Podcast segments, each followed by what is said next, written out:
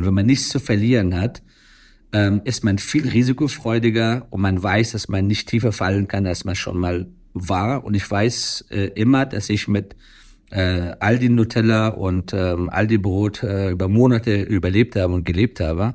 Das könnte ich immer machen, egal wie ich alt bin. Deswegen ähm, habe ich auch nicht diese Ängste, keine Risiken einzugehen, weil man scheitern könnte oder weil man den Job verlieren könnte, sondern ich habe das, das Gefühl schon immer, als wäre jeder Tag mein letzter Tag auf der Arbeit. Herzlich willkommen bei How to Hack, dem Podcast von Business Punk. Schön, dass ihr dabei seid und jetzt Ohren auf, denn bei uns verraten euch erfolgreiche Gründerinnen und Gründer, Macherinnen und Macher und Kreative, was sie in ihrem Job anders machen. Unsere Gäste erklären euch ihre persönlichen Tipps und Hacks fürs Arbeitsleben. Das Beste daran, hier wird nicht um den heißen Brei herumgeredet, sondern es gibt handfeste Learnings. Ich bin Jana, Fernsehredakteurin und Moderatorin und ich freue mich riesig, Gastgeberin dieses Podcasts zu sein.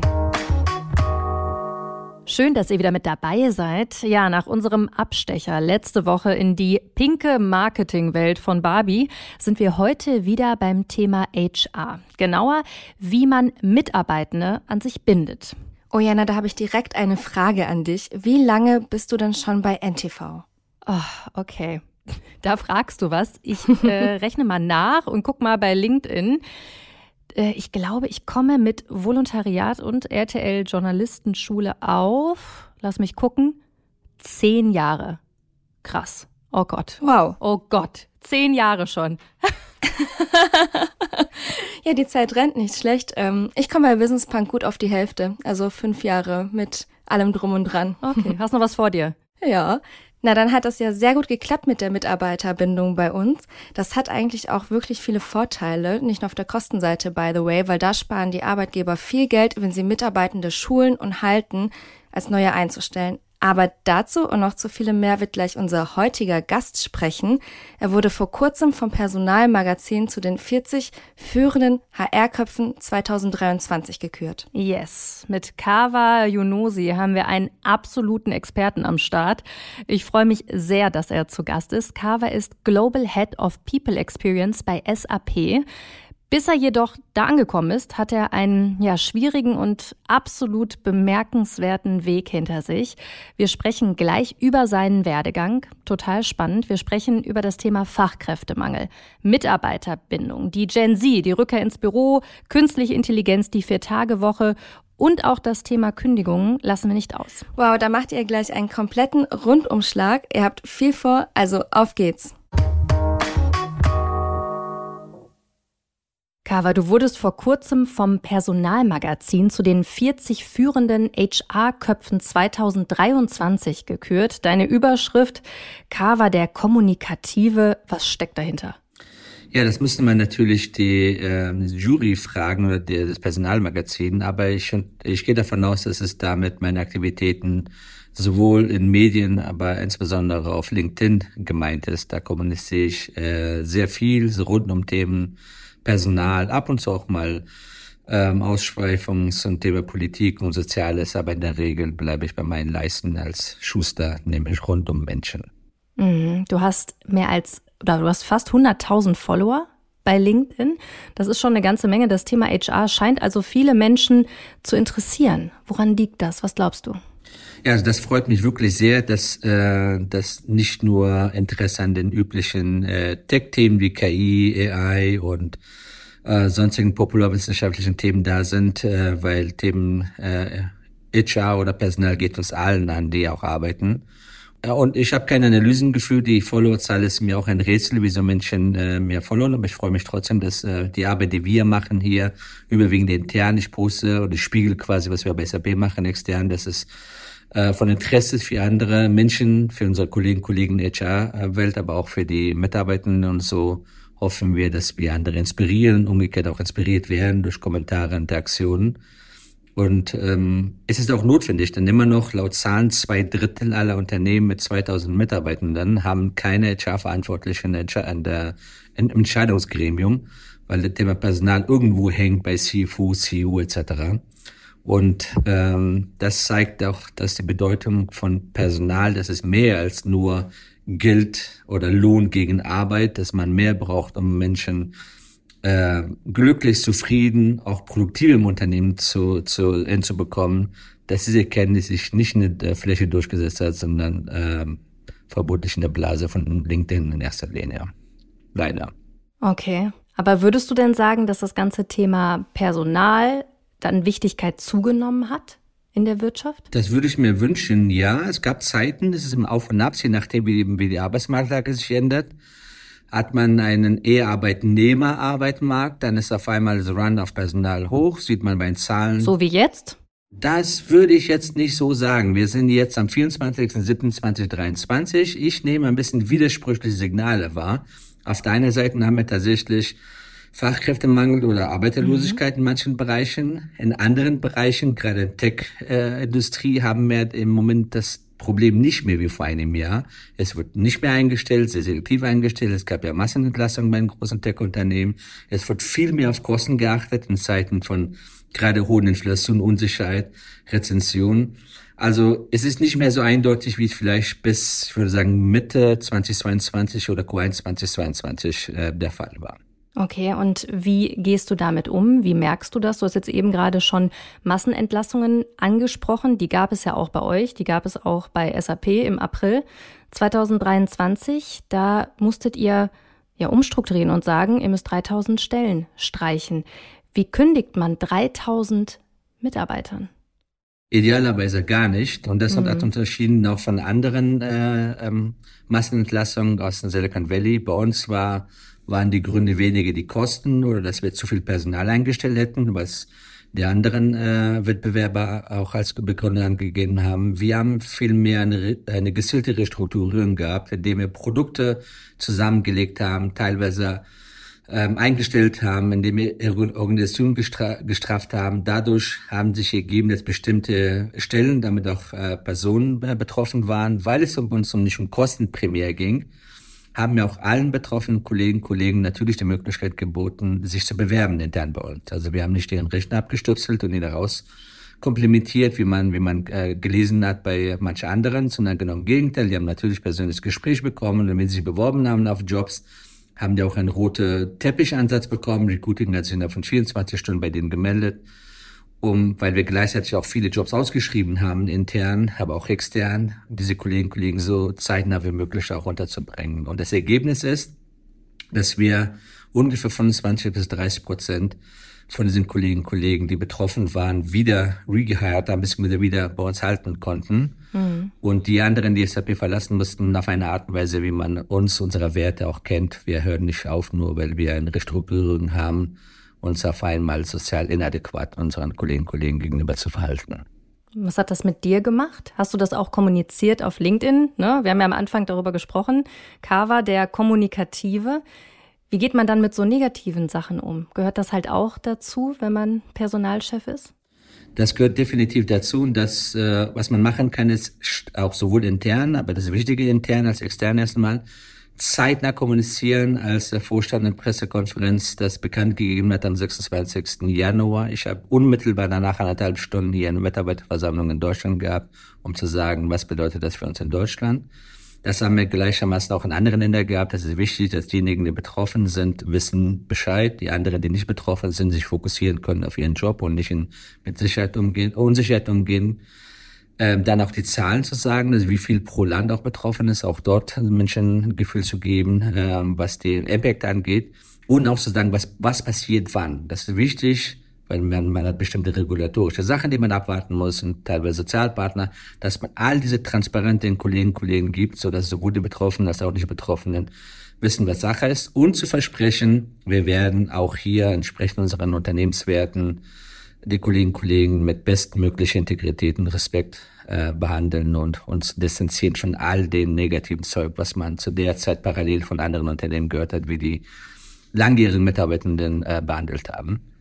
Und das ist uns äh, ganz gut gelungen, insbesondere wenn man sich anschaut, ähm, wie viele Kolleginnen und Kollegen äh, angesprochen wurden und die Eskalation, die bei uns oder beim Vorstand gelandet sind, das ist im Verhältnis sehr, sehr gering ausgefallen. Und das zeigt sich auch wieder zum Thema People Experience, was ich verantworte. nochmal ein Beweis, dass es nicht darum geht, nur Heiti-Teiti zu machen, sondern auch schwierige Themen anzugehen, aber mit einem richtigen Mindset, mit Respekt, mit Fokus, dass die Kolleginnen und Kollegen, die selbst, wenn sie SAP verlassen, trotzdem ein gutes Gefühl haben, hier ähm, fair behandelt worden zu sein. Und das, die Krönung war letztens in Deutschland, das habe ich sogar gepostet, glaube ich, dass ein Kollege, der betroffen war bei der Unterzeichnung seiner Aufhebung, unbedingt mich dabei haben wollte, einen Handschlag mit mir und ein Foto machen wollte. Noch nicht mal zum Posten für LinkedIn etc., sondern nur für sich, für seinen Abschluss, dass er die Gelegenheit hat, mich zu treffen und dann die Aufhebungsvereinbarung zu unterschreiben. Und das natürlich äh, motiviert mich, aber auch mein Team, das geschafft hat, Krass. auf diese Art und Weise Wege zu finden, äh, in diesem Fall nach Haushalt. Okay, also wir halten fest, Kommunikation und Transparenz sind gerade dann in schwierigen Zeiten extrem wichtig. Jetzt gibt es erst wenige Personalchefs, die so wie du so öffentlich und häufig auftreten, digital so präsent sind und so kommunizieren wie du. Und du nimmst ja auch kein Blatt vor den Mund. Mhm. Warum ist das so? Also das müssen wir auch andere fragen, wie dies wahrgenommen wird. Aber intern, äh, wir machen sehr viel bei SAP und ähm, in Zeiten von Multi-Channel-Kommunikation möchten wir auch unsere Kolleginnen und Kollegen nicht überall mit dem, was wir irgendwo im Land machen, auch zumüllen, zu spammen. Und deswegen ist er im LinkedIn auch für uns, für mich, eine zusätzliche interne Kommunikationskanal. Und, äh, und wir machen sehr viel im Sinne von Experience, unsere Kolleginnen und Kollegen eine, eine eine schöne Umgebung anzubieten. Und das spiegel ich einfach auf LinkedIn. Dadurch, dass wir viel machen, gibt es auch sehr viel zu teilen auf LinkedIn. Und dadurch, dass wir in vielen unterschiedlichen Ländern unterschiedliche Sachen machen, das ergibt quasi ein Content, was man nicht extra für LinkedIn oder so Social Media hergestellt hat, sondern nur intern und dann nur noch quasi spiegelt. Und das ähm, führt natürlich dazu, dass auch wenn es zu wichtigen Themen äh, kommt, wo wir als SAP, nicht nur als Unternehmen, sondern auch als äh, größte HR-Software-Anbieter europaweit mit SuccessFactors auch nicht nur Trends sitzen und folgen, sondern auch Trends um die Ecke gucken müssen, weil von unserer Software auch den Erfolg von vielen Unternehmen in Sachen HR auch abhängt, so dass sie uns äh, zu uns aufschauen und deswegen, wenn es um neuen Themen geht, sei es jetzt vor kurzem ChatGPT und Bewerbung etc., natürlich auf uns kommen und unsere Erfahrung damit wissen wollen und das share ich gern sowohl mit der Presse als auch über Social Media. Würdest du auch sagen oder merkt ihr das? Du bist ja ein Corporate Influencer sozusagen, dass sich auch. Unfreiwillig, ohne Auftrag quasi, aber ja. Dadurch entstehen die besten Corporate Influencer. Das kann man schon mal festhalten, wenn man das intrinsisch motiviert macht und nicht von oben doktriniert. Ähm, merkt ihr auch, dass sich dadurch mehr Leute bei euch bewerben, die sagen, hey, ich sehe das, was Kava macht bei LinkedIn oder ihr habt ja mehrere Leute bei euch bei SAP, die sehr sichtbar sind auch äh, im Social Media Bereich und sagen, hey, SAP, das hört sich nach einem coolen Laden an, da habe ich Bock zu arbeiten?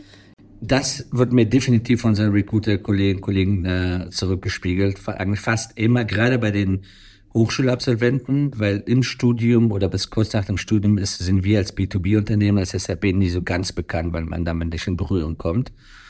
Aber dass diese über meine Aktivitäten sich angesprochen fühlen und Einblicke bekommen im Unternehmen und das koppeln sie das Ganze auch mit dem, was sie auf Kununu lesen und um zu gucken, ob das, was ich hier erzähle, Quatsch ist oder, oder, oder einigermaßen äh, wahr ist. Und auf meistens die Frage, wie sind Sie auf SAP aufmerksam geworden, kommt, das äh, wurde mir zurück, zumindest zurückgespiegelt wegen äh, meinen Auftritt auf LinkedIn. Und so auch äh, sieht es auch in Sachen Bewerbung aus. Ähm, und die, die Menschen heutzutage möchten ja nicht überall arbeiten, insbesondere nicht die Zielgruppe, die für uns interessant sind. Also diejenigen, die technikaffin sind, die in MINT-Berufen studiert haben oder Interesse haben diese haben in der Regel eine Auswahl, weil fast alle, jedes Unternehmen will ein IT-Unternehmen heutzutage sein, egal ob Industrie, Automotive oder IT. Und wenn Sie dann diese Einblicke von SAP bekommen, dass wir mehr sind als nur Tech-Unternehmen, dass bei uns Menschen im Mittelpunkt stehen, Happy Employees, Happy Customers, unser, unser, uh, unser Lebensmotto ist quasi, und sich für uns entscheiden. Und das sieht man auch anhand von Zahlen, also wenn sie bei uns bleiben, wie viele von denen gehen, vielleicht kommen wir ein bisschen später dazu ähm, bestätigt sich äh, nochmal das Gutes tun, darüber reden, aber authentisch darüber reden und auch sich nicht verstecken. Haben wir darüber gesprochen, ja, aber wenn es auch mal andere Situationen gibt, das zahlt sich auf jeden Fall aus in Sachen Employer Branding. Jetzt hast du gerade schon Zahlen angesprochen. Hau gerne raus. Wir lieben Zahlen. Ja, also wir haben eine Fluktuationsrate von im Moment ungefähr zwei Prozent, 2,1 Prozent. Das ist im Vergleich zu 15, 16 Prozent plus im Tech äh, eine absolut äh, fast Beamten-ähnliche Zahl, die wir haben. Äh, äh, wir stellen aber auch parallel auch neu immer ein, also auch organisch wachsen wir. Dadurch stellen wir sicher, dass wir dem demografischen Entwicklung auch entgegentreten. Und was mich auch sehr freut, wenn die Kollegen, die Kollegen bei uns sind, dann bleiben sie auch äh, ziemlich lange. Im Schnitt ungefähr 13 Jahren sind die bei uns. Und das ist auch für Tech-Unternehmen eine ganz gewaltige Zahl. Ähm, und der Grund ist, dass wir schaffen, tatsächlich den Kollegen Kollegen immer eine Entwicklungsperspektive zu bieten. Und Gehalt etc. ist, glaube ich, Hygienefaktor, ist klar. Aber wir schreiben alle Jobs zum Beispiel aus und deswegen haben die Kolleginnen und Kollegen die Möglichkeit, sich immer in den Wachstumsbereichen zu entwickeln was dazu führt, dass die interne Fluktuation bei ungefähr neun Prozent liegt. Das heißt, neun Prozent der Kolleginnen und Kollegen bewerben sich aktiv auf einen neuen Job und so geht die Stühlerücken, was dann am Ende dann die lange Betriebszugehörigkeit erklärt. Warum kriegen das andere Unternehmen nicht hin? Das müssten wir andere Unternehmen fragen. Oder die müssten unsere Software einsetzen. Ähm, aber ansonsten, wenn man wirklich will, ist eine Frage von Mindset. Und wenn man die Kosten holistisch betrachtet, müsste man dann zwangsläufig dazu kommen, dass ein hohe Fluktuationszahl nicht einfach als gegeben akzeptiert werden muss. Ich bin fest davon äh, überzeugt, wenn man die Kosten insgesamt anschauen würde, würde man mit relativ einfachen Mitteln, wir kommen vielleicht später zum Beispielen, die auch nicht viel Geld kosten, äh, tatsächlich schaffen würde, dass die Menschen lange und gern beim Unternehmen bleiben und diese Bindung entsteht, die weit über reine monetären ähm, äh, Leistungsaustausch hinausgehen. Mhm, okay, dann lass uns später genau dazu nochmal kommen. Jetzt würde ich gerne mal einen kleinen Schwenk machen zu deinem persönlichen Leben. Denn da, wo du jetzt bist, bei SAP, wie du dorthin gekommen bist, das ist alles andere als selbstverständlich, wenn man sich deinen Lebenslauf anguckt. Im Alter von 13 Jahren fließt du allein aus Afghanistan nach Deutschland. Nach dem Abitur arbeitest du dann zunächst als Kioskbesitzer in Bonn, bis du dann ein Jurastudium aufnimmst. Wie sehr hat dich diese Zeit geprägt? Das ist ja alles andere als irgendwie vorhersehbar, dass du jetzt dort in dieser krassen Position bist. Das ist richtig. Ich bin überall quasi nein äh, gestolpert. Also nichts, keine dieser Schritte waren geplant.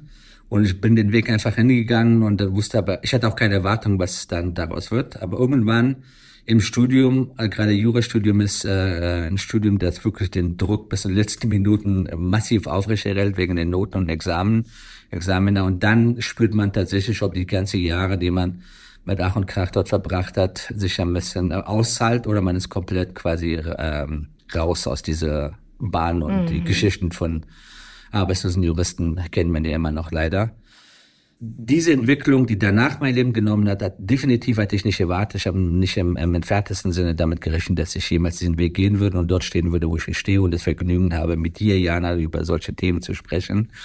Ähm, aber äh, deswegen sage ich immer meist äh, mehr Glück als Verstand im Leben. Aber was man darüber hinaus was äh, mitnehmen kann, ist, dass eigentlich mit einem Mindset, der positiven Mindset, doch es geht, sehr viel erreicht, als sich überwiegend mit Risiken zu, äh, zu, zu beschäftigen. Wenn man nichts zu verlieren hat, ähm, ist man viel risikofreudiger und man weiß, dass man nicht tiefer fallen kann, als man schon mal war. Und ich weiß äh, immer, dass ich mit äh, Aldi Nutella und ähm, Aldi Brot äh, über Monate überlebt habe und gelebt habe.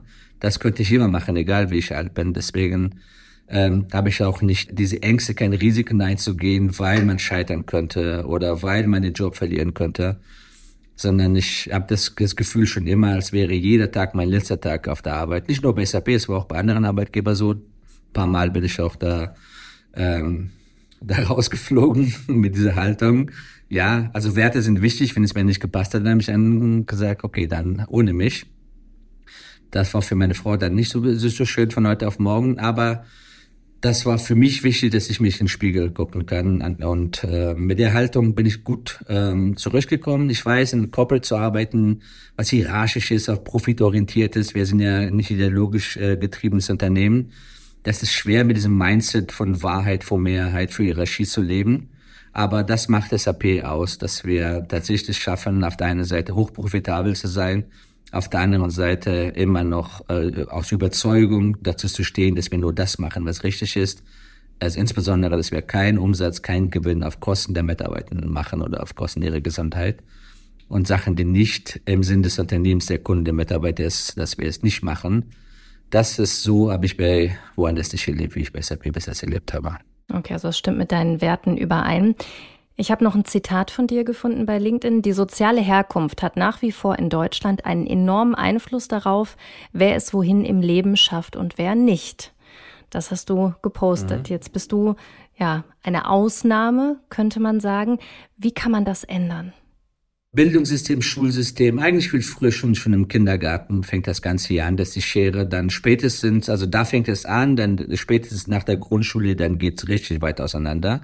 Das zeigen die Zahlen seit Jahren da von Hochschulrichter heißt das, glaube ich, diese Ausweitung, äh, irgendwas mit Richter, Unirichter oder so, wie es auch immer. Also wie man sieht, Kinder, die aus akademischen Haushalt stammen und nicht aus akademischen Haushalt stammen, wie die Zahlen, die Schere auseinandergehen. Richtig, also krass deutlich über Jahre. Und äh, jetzt die neuesten ECLU-Studie auch nochmal gezeigt, dass Menschen aus schwierigen sozialen Herkünften oder mit Migrationshintergrund, dass sie 2,5 bis dreimal besser lesen, schreiben müssen als diejenigen, die hier aufgewachsen und geboren sind. Also dort müsste man anfangen. Und ich verstehe nach wie vor nicht, dass wir so über wieder eine Rekordquote von Schulabbrecher uns beklagen. Seit Jahren eigentlich. Und die Erkenntnisse liegen da, was man im Bildungssystem anders machen kann und muss gerade in, äh, in der Grundschule spätestens, aber trotzdem nicht gemacht wird, sich man sich über die Konsequenzen das Ergebnis beklagt, anstatt die Ursachen anzugehen. Ich bin fest davon überzeugt, es liegt kein Erkenntnismangel vor. Es gibt hunderte Studien, sondern es ist einfach der Unwille, einem Status quo tatsächlich was zu ändern. Und dadurch verlieren wir ganz viele Potenziale in der Gesellschaft, die am anderen Ende uns wehtun, zum Beispiel in Sachen Fachkräftemangel. Mhm. Und wenn man jetzt sagt, okay, Bildung ist das eine, aber die Arbeitgeber sind die andere Seite, da gibt es ja auch gewisse Vorbehalte. Äh, was würdest du denn sagen? Was macht ihr auch als Arbeitgeber? Was müssen generell Arbeitgeber machen, um ihren Beitrag zu leisten, dass es da mehr Chancengerechtigkeit gibt?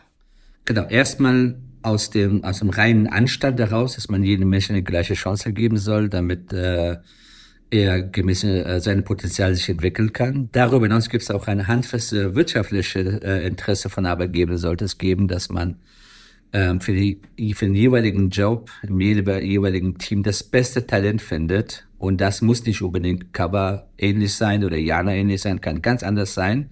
Und dazu offen zu sein, diese unconscious bias, sich bewusst zu sein, das äh, hat, äh, das hilft auch unmittelbar auch im wirtschaftlichen Sinne. Und äh, darüber hinaus, wenn wir wissen, dass der, das Thema Arbeiterlosigkeit kommen wird, rein mathematisch, dann bleibt nichts anderes übrig, dass man auch wirklich umdenkt, wenn man nicht aus einer Fülle schöpfen kann, wie teilweise manche vielleicht können, dass man dann es schaut, ein bisschen die Suchfeld zu erweitern. Was wir gemacht haben, ist dieses Jahr zum Beispiel, dass wir gesagt haben, wir verzichten auf Hochschulabschluss oder Uni-Abschluss bei unseren ähm, Ausschreibungen sondern jede, jede kann sich bewerben und im Rahmen des Bewerbungsprozesses abhängig von dem Job und Anforderungen äh, entscheiden, wer, wer am besten dazu passt und nicht, dass wir künstliche Hürden schon im Vorfeld äh, einbauen. Etwas, das man bei SAP jetzt auch nicht gedacht hätte. Also ich hatte als Studentin früher in meinem Kopf, okay, zur SAP, da kommen nur die krassesten Leute mit den krassesten Abschlüssen. Das stimmt auch. Nee, mit dem sagen vielleicht nicht unbedingt. Ja, das ist klar, wenn man solche hat, aber es sind krasses Leute, aber tatsächlich bei SAP.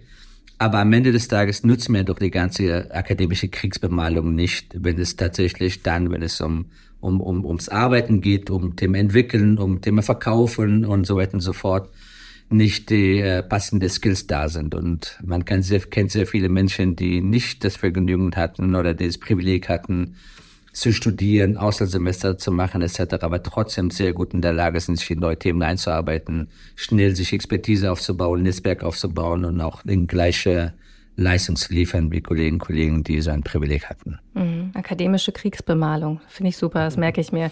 Ich habe noch ein weiteres Zitat von dir rausgesucht. Ich habe ja die letzten Tage ein bisschen dein LinkedIn durchforstet. Oh da war noch ein weiteres Zitat von dir, das ist Stallgeruch und Netzwerke, die über Jahrzehnte entstanden sind, stellen die wesentliche gläserne Decke dar. Nicht nur für Frauen. Sprichst du da auch aus eigener Erfahrung? Teilweise auch, auch aus eigener Erfahrung, aber auch teilweise auch aus eigener Beobachtung und teilweise natürlich aus den Statistiken und, und, und Zahlen. Das sieht man ähm, auch bei manchen äh, äh, Vorstandbesitzungen, die man äh, äh, kürzlich gesehen hat und ein bisschen äh, näher guckt, wie die Verbindungen sind und wer, wo der Vater war oder Großvater und Onkel etc. Wo genau? Also man sieht die Nitz das kann man gut recherchieren, möchte ich an dieser Stelle nicht sagen. Das war jedenfalls kürzlich war so eine wieder so eine Sache, eine äh, Personalentscheidung. Und das ist auf danach und die ähm, Konstanz hast du selbst äh, äh, interviewt, glaube ich, vor kurzem. Konstanze oder? Buchheim? Von Ipo, Buchheim, genau. genau. Sie hat auch in ihrem äh, jüngsten Kommentar bei Handelsblatt nochmal auch auf das Thema eingegangen, dass die Aufsichtsräte viel diverser sein müssten, nur nicht immer aus ihrem eigenen Netzwerk Leute äh, für Beiratsratsposten äh, nominieren und äh, zusammenstellen, weil es klar, dass man unter sich bleibt und als Außenstehende ist es unheimlich schwer, in diesen, in diesen Positionen, diesen Orten zu kommen. Und es ist zwar immer, man sagt, äh, Karriere ist, sage ich immer, 50 Prozent können, der andere 50 Prozent ist am richtigen, zur richtigen Zeit am richtigen Ort zu sein. Gerade das Letzte am richtigen Ort zu sein, setzt ein Privileg voraus, weil, weil es bestimmte Orte gibt, da komme ich gar nicht dahin. Also wenn, wir bei Klischees, die meisten Jobs bei den Golfen äh, vergeben werden, als jemand, der weder Golf spielen durfte, konnte noch sich das leisten konnte, diese ganze Kosten, werde ich niemals dort sein, wo Entscheidungen getroffen werden. Entscheidungen werden dort getroffen, wo die anderen Menschen, die Entscheidungsträger in dem Moment präsent sind. So ist nun mal unser Gehirn. Und diejenigen, die präsent sind, die kommen eher in Betracht als diejenigen, die vielleicht die Besten sind, aber möglicherweise mir in dem Moment nicht präsent sind, weil ich persönlich kenne. Also dafür müsste ich ganz offen rekrutieren und gerade speziell meine eigene Blase verlassen und äh, Headhunter gegebenenfalls auffordern, in anderen Sphären nach entsprechenden Kandidaten zu suchen. Und wie die Headhunter strukturiert sind, das hat die Albright-Stiftung ja gerade wieder veröffentlicht. Und wenn man das, die Verbindung wieder auch mal sich anschaut, dann sieht man, dass wir schon in einer eine eigene Blase sind, wo für Außenstehende sehr schwierig wird, da reinzukommen. Und das Gesamtergebnis sieht man, wie viele Menschen haben im Migrationshintergrund in Vorständen von DAX-Konzernen. Wir haben vielleicht, wir haben zwar Menschen nicht deutsche Nationalität in DAX-Konzernen, haben wir auch. Aber zu sagen, ob in DAX 160 da Menschen mit Migrationshintergrund gibt, wie 25 Prozent unserer, unserer Gesellschaft ausmacht, da fallen mir nur sehr, einige wenige nur ein und äh, nicht so viel, wie es eigentlich sein soll. Das werde ich auf jeden Fall nochmal recherchieren und dir die Zahl nachreichen. Was mich interessiert, wie warst du denn, du persönlich, bei deinem Vorstellungsgespräch, bei deinem Bewerbungsgespräch bei SAP? Hast du da diese ganzen Sachen im Kopf gehabt, über die wir gerade geredet haben, irgendwie Netzwerke, Stallgeruch? Nein, ich habe mich ja als, als, nur als Arbeitsrechtler hier beworben und ich musste mich bewerben, weil mein früherer Job quasi weggefallen war, sollte verlagert werden in, in, in Frankreich. Also habe ich ganz normal nach äh, Job gesucht über ähm, Stellenbörsen. Und hier bei FaceApp habe ich mich eigentlich entschieden wegen Hashtag äh, Wasserhahn weil ich war hier in einem Vorstellungsgespräch, ja, ähm, und dann ähm, habe ich ein bisschen Zeit gehabt, wollte ich meine Hände waschen und bin ins Badezimmer gegangen und danach wollte ich meine Hände waschen und ich habe diese Wasserhahn Aufknopf nicht gefunden. Das war so futuristisch. Bis ich gesehen habe, wie jemand anderes es aufgemacht es kam Wasser in verschiedenen Farben und so. Das hat mich so fasziniert, da ich meine Hände gewaschen und habe ich gesagt, für die Firma will ich arbeiten, egal was, was kommt, äh, was passiert. Und das so viel auch so einen ersten Eindruck von Bewerbungen und Bewerbenden. Also bei mir hat das einen Eindruck gemacht, dass man so empfangen wird. Also war mein Einstieg bei SAP völlig schon spektakulär. Dann passiert häufig bei ähm, in Karrieren eher selten ist es, wie manche im Nach Nachhinein äh, das Ganze darstellen. Das wäre alles so ineinander, aufeinander aufgebaut. Auch die gibt es, die Karrieren.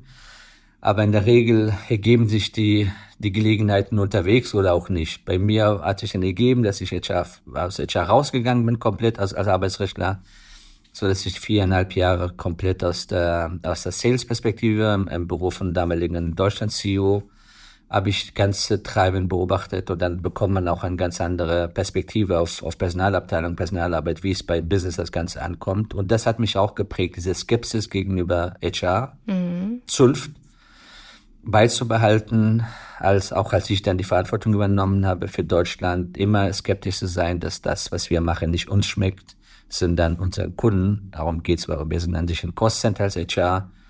Und alles, was wir machen, muss dazu beitragen, dass unsere Kollegen und Kollegen ihren Job besser machen können und zufrieden sind, damit sie entsprechend gute Ergebnisse für SAP einfahren können. Und dass du so skeptisch bist, das sieht man ja auch immer ganz gut bei LinkedIn bei dir. Lass uns noch mal auf die großen Probleme von HR gerade kommen. Es gibt ja ein Thema, was gerade wirklich immer hoch und runter gespielt wird, ist das Thema Vier-Tage-Woche. Da weiß ich, da bist du so gar kein Freund von. Ja, das habe ich äh, eigentlich äh, in meinem eigenen Post versucht, äh, differenziert äh, darzulegen. Ich bin ein Fan von Optionsfreiheit. Wir haben keine Agenda bei SAP. Ich sage immer, Teilzeit ist nicht geil. Wir bieten natürlich alle möglichen Teilzeitformen an, da sind wir auch Vorreiter, aber ich glorifiziere Teilzeit nicht, weil es ist für bestimmte Lebensphasen gut, aber ansonsten wissen wir, es bedeutet Geldverzicht und da überwiegend Teilzeitkräfte Frauen sind, auch entsprechend Frauenarmut im Endrente etc. Und was äh, uns ausmacht, also flexibelste DAX-Konzern in Deutschland zu bleiben, ist Optionsfreiheit zu geben, für jeden einzelnen Menschen passende Angebot zu haben, im, entsprechend ihrer Lebensphase. Deswegen habe ich keine keine dogmatische Einstellung. Mir ging es nur darum, mit dem vier Tage Woche, dass auch dort sehr viel sehr viel durcheinander geworfen wird, wie es einem gefällt. Gerade die Studien dauernd zitiert werden. Kaum einer hat, gelesen, wirklich diese berühmten Studien, mal auch die Fußnoten zu lesen, ob es wirklich so ist, wie die Schlagzeilen manchmal das Ganze vermuten lassen. Ich kann schon mal verraten, nein, es ist nicht so alles. Demnächst wird es auch ein Buch geben von Guido Zander, da habe ich ein Vorwort geschrieben. Wir werden das, das zum Thema vier Tage Woche richtig wissenschaftlich, analytisch daran gehen, um zu sagen, was ist und Spreichen und Weizen ein bisschen zu trennen. Mhm. Ähm, und das wurde für, aus meiner Sicht sehr viel durcheinander geworfen. Und da habe ich gesagt, wenn man vier Tage Woche machen will, kann man auch heute machen. Wir haben ein sehr arbeitnehmerfreundlichen Teilzeitbefristung gesetzt. Man kann auch drei Tage Woche machen, wenn man sich leisten will. Am Ende muss man auch damit ähm, ähm, auskommen, dass man entsprechende Entgeltverluste hat, wenn man weniger arbeitet. So dass es an Arbeitsreduzierung ja nicht mangelt und es immer noch möglich ist. Aber worum es meist bei der Diskussion geht, lasst meine Arbeit reduzieren, aber bitte schon beim gleichen Lohn, ohne dass sich sonst was ändert. Und da habe ich gesagt, es kommt ja eigentlich nur eine Gehaltssteigerung von 20 Prozent oder mehr, je nachdem, wie man arbeitet, gleich. Aber das ist, sollte jetzt, wenn das so ist, dann soll man auch so fordern. Das ist auch völlig legitim zu fordern. Aber so einzukleiden mit irgendwelchen Ausreden, ja gut, wenn ich weniger arbeite, dann bin ich so produktiv, dass ich 20 Prozent Gehaltssteigerung locker reinholen, weil ich weniger krank werde, etc. Hört sich alles in der Theorie sehr gut an. Aber dafür fehlen, soweit mir bekannt ersichtlich ist, ähm, entsprechende Belege, dass es auch wirklich so ist. Aber dafür wird es zumindest auch ein LinkedIn Live-Session geben mit einer Wissenschaftlerin. Wir werden auch dort ein bisschen zusätzlich in Buch ein bisschen eingehen. Zurück zu der Vier-Tage-Woche. Ich bin für alles offen, aber man muss die Diskussion auch ehrlich und auch wissenschaftlich fundiert dann scheren. Mhm. Das Gleiche gilt ja auch für die Rückkehr ins Büro nach Corona. Da gab es ja auch Studien und Diskussionen und Leute, die haben gesagt, okay, ich möchte jetzt komplett gerne im Homeoffice bleiben. Äh, andere Firmen haben gesagt, alle müssen wieder zurück ins Büro kommen. Du promotest ja die Rückkehr ins Büro, sagt, kommt wieder zurück, aber ohne das hybride Arbeitsmodell in Frage zu stellen. Ist das für euch die optimale Lösung, auch für andere? Das ist genauso richtig wiedergegeben, weil es auch vor der Pandemie wir das so gelebt haben. Vor der Pandemie haben, wir, haben die Kolleginnen und Kollegen die Möglichkeit gehabt zu arbeiten, von wo äh, sie wollten. Vollkommen unbürokratisch von null Tage bis fünf Tage. Und vor, vor Pandemie waren unsere Büros ungefähr 55 bis 60 Prozent nur belegt im Schnitt. Und daher hybrides Arbeiten war schon für uns schon vor Pandemie mehr oder weniger normal äh, Situation. Und zweieinhalb Jahren haben 80 bis 90 Prozent haben unsere Kolleginnen und Kollegen von zu Hause gearbeitet, im Mobil, weil wir zum Teil auch die darum, sie darum gebeten haben. Und erst seitdem wir in Endemie eingetreten sind, das ist erst seit, seit diesem Jahr Q1 in die Q1, Anfang Q2 ist es passiert, gehen die Zahlen jetzt ein bisschen, ein bisschen hoch. Wir sind nicht äh, dort, wo wir vor der Pandemie waren. Das wird auch, glaube ich, auch nie passieren, dass wir in die gleiche Höhe gehen. Aber dass die Menschen die Routinen allmählich versuchen zu ändern. Wenn man drei Jahre die Routinen, Tagesabläufe etc. geändert hat, dann kann man nicht innerhalb von wenigen Wochen oder Monaten erwarten, dass sie es über den Haufen werfen. Insbesondere wenn man bedenkt, dass man bis in den März immer noch Pandemie hatten, Kinderkrankheiten, die Nachholeffekte von, äh, von der Pandemie etc. Und ich bin deswegen äh, fest davon überzeugt, dass die Menschen als soziale Wesen ein natürliches Bedürfnis haben, mit anderen Menschen in Kontakt zu kommen. Und uns liegt als Arbeitgeber entsprechende ähm, Lagerfeuer Städten zu, äh, zu errichten, wo die Menschen gern hinkommen. Also schöne Kantinen anzubieten, schönes Essen anbieten, vegane Kantine anbieten, Hamburger und, und Pizza und äh, alles, was das Herz begehrt. Und auch natürlich zu investieren. Unser Headquarters zum Beispiel hier bauen wir gerade für mehrere hundert Millionen Euro gerade auf und äh, revitalisieren wir es, obwohl viele Unternehmen auch abgemietet haben. Aber ich bin fest davon überzeugt, dass die Menschen das brauchen und wir als Unternehmen diesen Raum, diese Ort der Identifikation geben müssen, noch wollen. Okay. Lass uns noch eine Nuance weiterspringen. Auch ein Punkt, über den du immer herzlich gerne diskutiert hast äh, bei LinkedIn, ist das Thema Gen Z was ich bei dir gesehen ja. habe. Ähm, also, ne, wir hatten jetzt schon vier Tage Woche, Rückkehr ins Büro, Gen Z, das sind so die Themen, wo du so ein bisschen gegen den Strom schwimmst, was man sonst immer äh, so hört. Bei der Gen Z, da sagst du, Zitat, aus aktuellem Anlass, lass doch bitte den Gen Z-Unsinn. Also man hört yeah. ja von vielen, da ist eine neue Generation. Also es gehört ja auch zu den Herausforderungen von Personalern, dass da jetzt gerade eine neue Generation kommt, die alles anders machen möchte. Du sagst, das ist nicht so. Genau, das war erstmal unsere eigene Erfahrung. Ich habe mich auch ein bisschen verlost gefühlt bei diesem ganzen äh, Social Media und äh, die Beratungshäuser, die diese Klischees und Stereotypen zugeschrieben haben. Erst habe ich gedacht, Kaba, du bist irgendwie, hast nicht ein repräsentatives Bild, aber man hat festgestellt, dass es Quatsch ist. Weil die ähnliche Situation hatten wir mit, äh, mit Gen Y. Gab es, hieß es auch, die sind anders. Wir haben damals auch eine Studie gemacht, ich kann mich erinnern, mit einem amerikanischen Uni, sind wir zum Ergebnis gekommen, dass es eigentlich äh, nicht repräsentativ ist. Und jetzt gibt es mittlerweile genügend Studien, die zeigen, allein die Generationseinteilung ist willkürlich. Dann gibt es die Unterschiede innerhalb der Generationen manchmal sind höher als zwischen den äh, vermeintlichen unterschiedlichen Generationen. Und dadurch ähm, schärft man seinen Blick am Ende und man spart sehr viele Waste zu verursachen, indem man diese Stereotypen als wahr unterstellt und dadurch dann fehlgeleitet ist, was die knappen Ressourcen angeht so dass wir zum Ergebnis kommen, erstmal Menschen in, in, in Jahreszahlen einzuteilen, fast wie, wie Horoskope sind. Also warum soll man nur, weil man in dieser Zeit alter geboren wurde, ähnliche Präferenzen haben? Und zweitens, am Ende geht es um die Bedürfnisse in der jeweiligen Lebensphase der Menschen. Und da gibt es keinen Unterschied, ob ich Gen Z bin, falls es diese überhaupt gibt, oder, oder ähm, Veteranen. Wenn man in der entsprechenden Lebensphase diese Bedürfnisse habe, dann sind die denen alle entsprechend gleich. Und das das ist für uns die Motivation, die Menschen zu verstehen. Wir haben als erstes Unternehmen, als DAX-Konzern eine, ähm, eine umfassende Diversity Survey gemacht. Wir wissen, wir können bestimmte Sachen reporten. Mann und Frau natürlich ganz leicht, Deutsch, nicht Deutsch ist ganz leicht.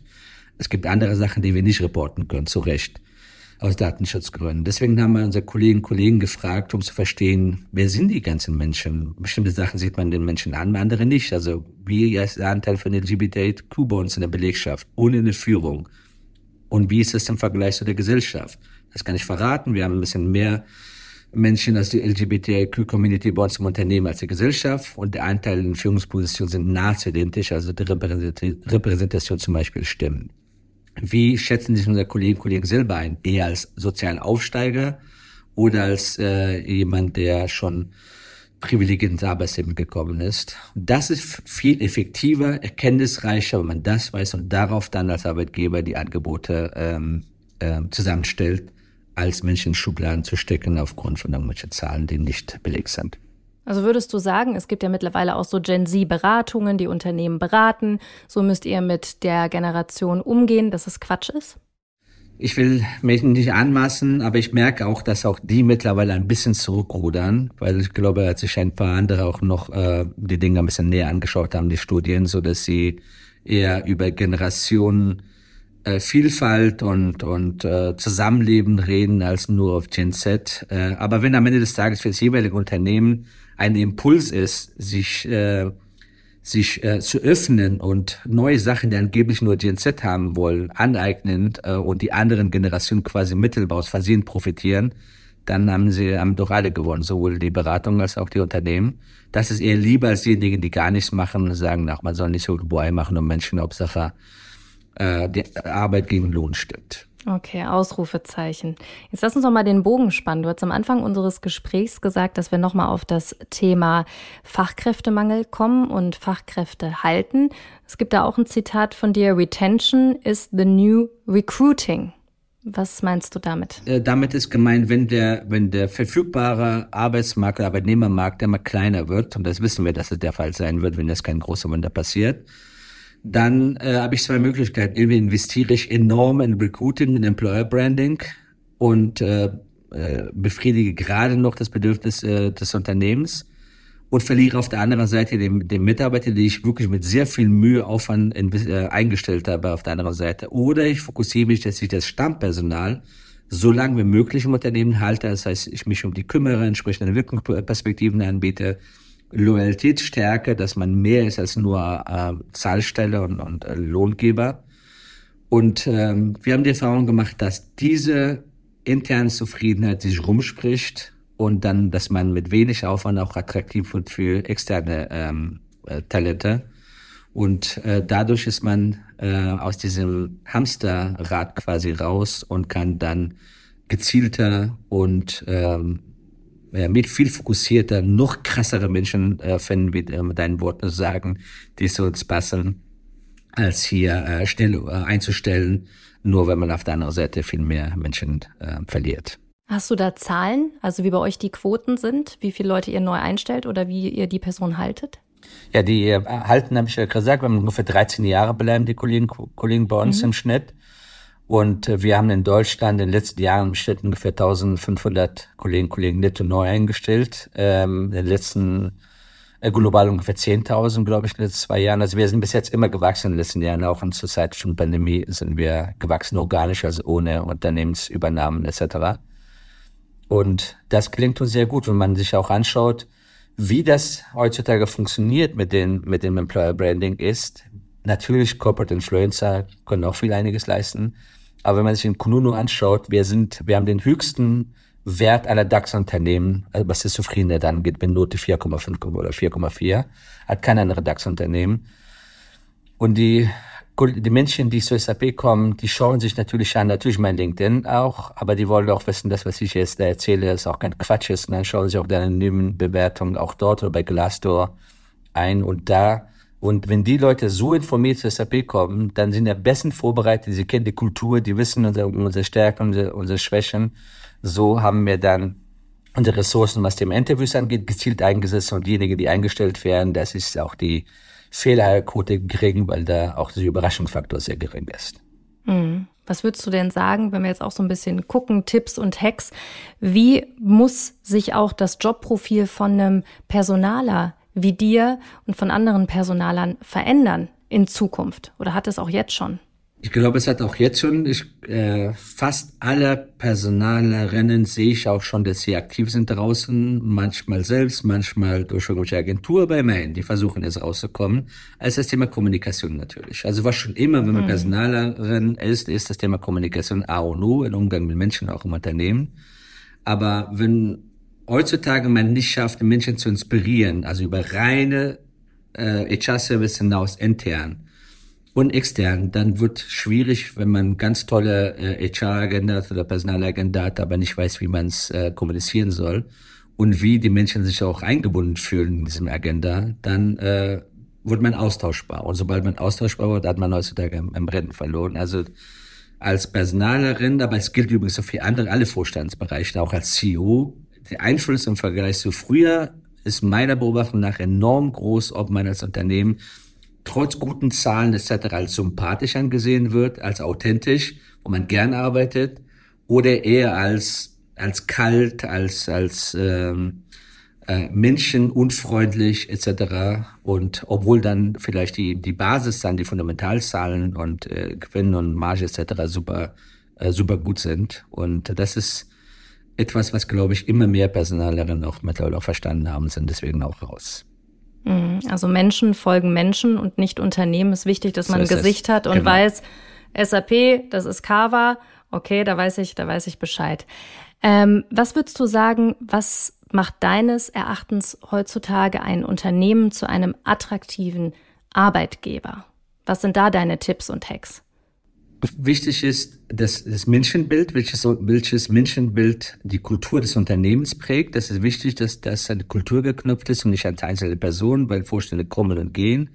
Die Kultur bleibt in der Regel. Also bis man diese Kultur, eine Kultur wandelt, äh, anders als manche äh, Berater vielleicht versprechen, kann unter Umständen Jahre dauern. Also welches Menschenbild ähm, hat diese Unternehmenskultur? Und das ist, äh, wenn diese beinhaltet Werte, Thema Vielfalt, Thema Vereinbarung, äh, Vereinbarkeit, Thema Menschenfreundlichkeit, dass man weiß um den Wert des Menschen und nicht Menschen als austauschbare Ressource in Anführungszeichen sieht. Das ist, und das sagen auch die Studien, die jetzt vor kurzem auch beim Manager Magazine veröffentlicht wurde, an zweiter Stelle kommen, diese, diese äh, Punkte, die ich gerade erzählt habe, ähm, werden genannt, wenn es darum, äh, darum geht, für welchen Arbeitgeber man sich entscheidet. Also diese angebliche Soft-Faktoren sind mittlerweile zu harten Faktoren geworden. Und wenn man das Unternehmen sich darauf fokussiert, dort investiert, so eine Unternehmenskultur etabliert, jenseits von Karriereseiten und Hochglanzbroschüren, dann kann man sich eigentlich sicher sein, dass man im Wettbewerb eine gute Chance hat. Okay, das halten wir mal so fest und kommen jetzt, machen wir einen großen Cut. Wir kommen zu unserem Spiel in diesem Podcast. Und das Spiel, das heißt Business Bullshit. Ich erkläre dir mal ganz kurz die Regeln von unserem Spiel Business Bullshit. Ich habe schon ein bisschen aufgepasst, du hast gar nicht so viele Business Bullshit Begriffe verwendet. Ja, genau, Glück gehabt. Glück gehabt. also, ich habe hier so eine kleine schwarze Tasche bei mir und da sind so typische Business Bullshit Begriffe drin, die man so gerne im Arbeitsalltag oder im Managersprech benutzt und ich möchte, dass du Stopp sagst und dann ziehe ich da einen Zettel raus und dann musst du mir sagen, was du zu diesem Begriff sagst. Stopp. Disruption steht bestimmt drauf für einen Moment. Nee. Oder Skaleneffekt, Eskalierung. Ich weiß nicht, ob du es lesen kannst. Five. Sam Club? Nee, 5 AM Club. Ja, meine 5 sieht aus wie ein S. Ach so, ach so. 5 AM Club. Mhm. Das sagt mir ehrlich gesagt nichts, ja, Doc. Ist das so die 9 to 5? Das ist richtig gut. Das ist richtig gut. Ich bin nämlich auch kein Mitglied des 5 AM Clubs. Das okay. ist so eine Bewegung von Managern ähm, oder von. Ah, die um 5 Uhr morgens aufstehen und genau. da ihre angebliche Hochphase haben und Sport machen genau. und, und, dann um 6 Uhr fett im Büro sein. Oh Gott, Albtraum. Mein absoluter Albtraum. Okay, danke. Ich stehe zwar um 6 Uhr auf, 6.30 Uhr, um unseren Sohn fertig zu machen und äh, Papa-Taxis zu. Ähm, äh, zu spielen, aber total widerwillig und ich bin total sauer auf den auf Schulsystem wieder zurückzukommen, dass ich 13 Jahre äh, früh aufgestanden bin, dass zur Schule so geht für mich und das weitere 13 Jahre, wenn ich Pech habe, aufstehen muss für unser Sohn, weil ich Schule nicht schaffe, mal um 9 Uhr aufzumachen, also eine menschenfreundliche Zeit. Also auf jeden Fall 5 AM Club, nein, auf gar keinen Fall. Ein absolutes Nein von dir. Ähm, nein. Von mir auch. Sehr gut. Puh. Nicht halt, Okay. Weiter geht's. Machen wir noch, sag nochmal Stopp. Stopp. So. Eskalierung, jetzt was, was, was haben wir hier? Ah nee, guck mal. Fuck up. Ja, das ist auch ähm, also ähm, gut gelebt oder auch richtig aufrichtig gelebt. Das ist eine gute Sache über Thema Fehlerkultur zu sprechen, zu leben. Aber auch hier, da habe ich auch ein paar Mal gepostet, das ist eine Weile her, da habe ich auch ein bisschen differenzierte Ansicht dazu. Also Fehler feiern ist nicht so mein Ding. Also je nachdem, wie man Fehler natürlich definiert. In der Regel sollte man schon äh, gucken, dass Fehler nicht passieren. Aber äh, der Wesen der Fehler liegt, dass ein, dass ein Abweichung vom Plan ist. Und daraus das erstmal wenigstens zelebrieren, sondern erstmal zu gucken, dass man ab, das Ganze abstellt, danach ein Lessons Learned Management äh, laufen lässt, dass sich nicht wiederholt, aber dass man davon unterscheidet, die Innovationsprozesse, wo man ja Fehler, nicht Fehler, sondern Fehlschläge inkludiert, dass aus zehn vielleicht äh, neun schief gehen und eins vielleicht, wenn ich Glück habe, klappt und dann voll zum Fortschritt. Ähm, aber Thema verkappten Nights und gibt auch Days ist erstmal ein, ein guter Schritt, Unternehmen das Thema in die Oberfläche zu spülen. Mhm. Ähm, obgleich man weiß, dass äh, ich habe noch nie bis jetzt einen richtigen Verkappbericht gelesen von jemandem, der wirklich es aber nicht gut ausgegangen ist und äh, ähm, wo man merkt, okay, das ist viel mehr als etwas, was man auf der Bühne erzählt, weil es erzählbar ist mhm. und nicht, weil es vielleicht in der Realität entspricht. Und auch da, wir haben ja vorhin auch drüber gesprochen, dass oft auch viel mit Zufall zu tun hat, auch zur richtigen Zeit am richtigen Ort sein. Und Fuck-ups passieren nicht nur bei Startups, sondern natürlich auch mal bei größeren Konzernen. Absolut. Wir sind Menschen. Wo Menschen arbeiten, äh, ist die Fehlbarkeit nicht weit. Mhm. Jetzt kommen wir ganz zum Schluss äh, noch zu einem Ausblick und ja, vielleicht auch zu einer Hilfe von dir. Und zwar würde ich gerne zum Schluss nochmal von dir als Deutschlands Top HR-Influencer Nummer eins Oje. wissen. Hashtag. Komm. Hashtag No Pressure. Hashtag No Pressure, genau. genau. Hashtag Wasserhahn. Ähm, Wasserhahn, genau. Kava, was ist die Top-Eigenschaft, die man als Bewerber zukünftig braucht, um auf dem Arbeitsmarkt erfolgreich zu sein? Was würdest du sagen? Eigentlich etwas, was schon immer äh, old but gold ist. Ähm, gut vorbereitet sein, wenn man in den Interviewprozess reinkommt, professionell sein, nicht Leute beleidigen, keine äh, Lügen erzählen oder behaupten. Das sind für mich äh, so die Evergreens. Also ich halte nichts davon, das Thema Bewerbung und Bewerbungsgespräche etc. So, äh, künstlich zu überhöhen. Diese Do's und Don'ts. Da gilt das Sprichwort, wenn man etwas will, will, findet man Wege, wenn man etwas nicht will, findet man Gründer oder umgekehrt, egal. Du weißt, was ich meine? Aus Ausreden? Genau. Ja. Also wenn ich einen Kandidat, Kandidaten will, also mir aus welchen Gründen auch immer denke, dass es die Person passt, dann übersehe ich auch Gaps und sage, ach, das kriegen wir im Job hin. Ach, das passt nicht, aber das kriegen wir. Also, wenn es einem nicht passt, was soll die Rumstocherei hier? Habe ich mich gut geschminkt? Habe ich die richtigen Klamotten angehabt? Ähm, Habe ich die richtigen Fragen gestellt? Also insgesamt äh, dem Ganzen kann man entgehen, wenn man auch sonst sich so verhält, wie man auch sonst idealerweise im beruflichen Umfeld verhalten sollte. Gut vorbereitet sein, professionell auftreten, höflich sein, kein Arschloch sein, Entschuldigung, piep, ähm, und mhm. ähm, das, das aufrichtige Interesse versuchen rüberzubringen. Dann müsste es mhm. heute reichen und auch in zehn Jahren. Okay. Das halten wir mal so fest. Kann man auch sagen, Stichwort authentisch sein. Das ist ja auch so ein schöner Begriff, der gerade gerne benutzt wird. Dazu gibt es auch demnächst ein LinkedIn-Session, weil auch das überschätzt wird, das Thema, sowohl in Sachen Führung als auch im Arbeitsleben, jedenfalls aus der Wissenschaftsperspektive, weil das so eine Sache ist mit Authentizität. Also, ähm, aber gut, wir wollen ja am Ende friedlich auseinandergehen, ja auch authentisch sein.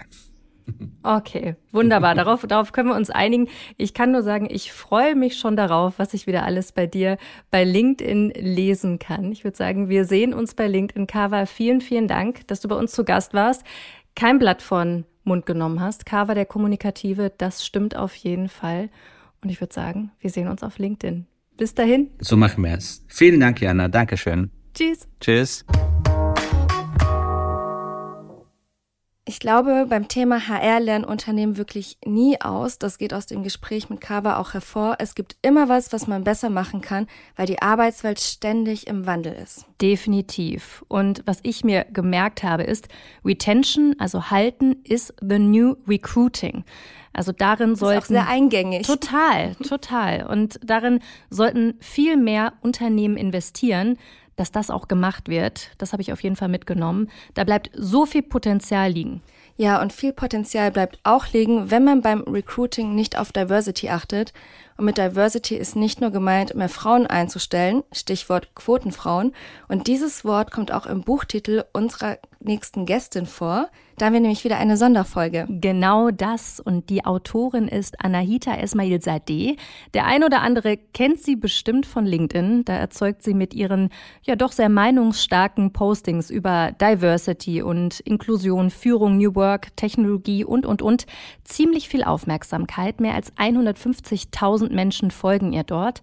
Und Anahita ist Managerin bei Microsoft, zudem noch Bestseller-Autorin und Speakerin.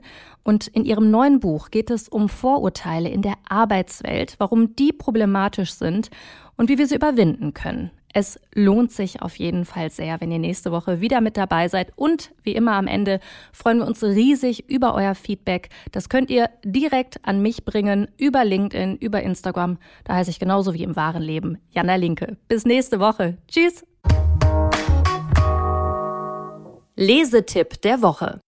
Ihr braucht Beschäftigungsideen für den verregneten Sommer? Dann habe ich eine gute Nachricht. Das neueste Heft von Business Punk ist seit letzter Woche raus. Diesmal dreht sich alles um Businesskonferenzen. Eine schöne Lektüre, wenn es draußen mal wieder donnert. Die Ausgabe findet ihr am nächsten Kiosk und im Online-Shop von Business Punk Viel Spaß beim Lesen. Das war How to Hack für heute. Ich hoffe, es hat euch gefallen. Immer donnerstags gibt's eine neue Folge. Abonniert uns gerne fleißig auf RTL Plus Musik oder wo auch immer ihr Podcasts hört. Und über eine 5-Sterne-Bewertung würden wir uns natürlich auch sehr freuen. How to Hack ist eine Produktion der Audio Alliance. Host Jana Linke. Redaktionelle Mitarbeit Lucille Garnier und Nicole Plich. Audioproduktion Lia Wittfeld.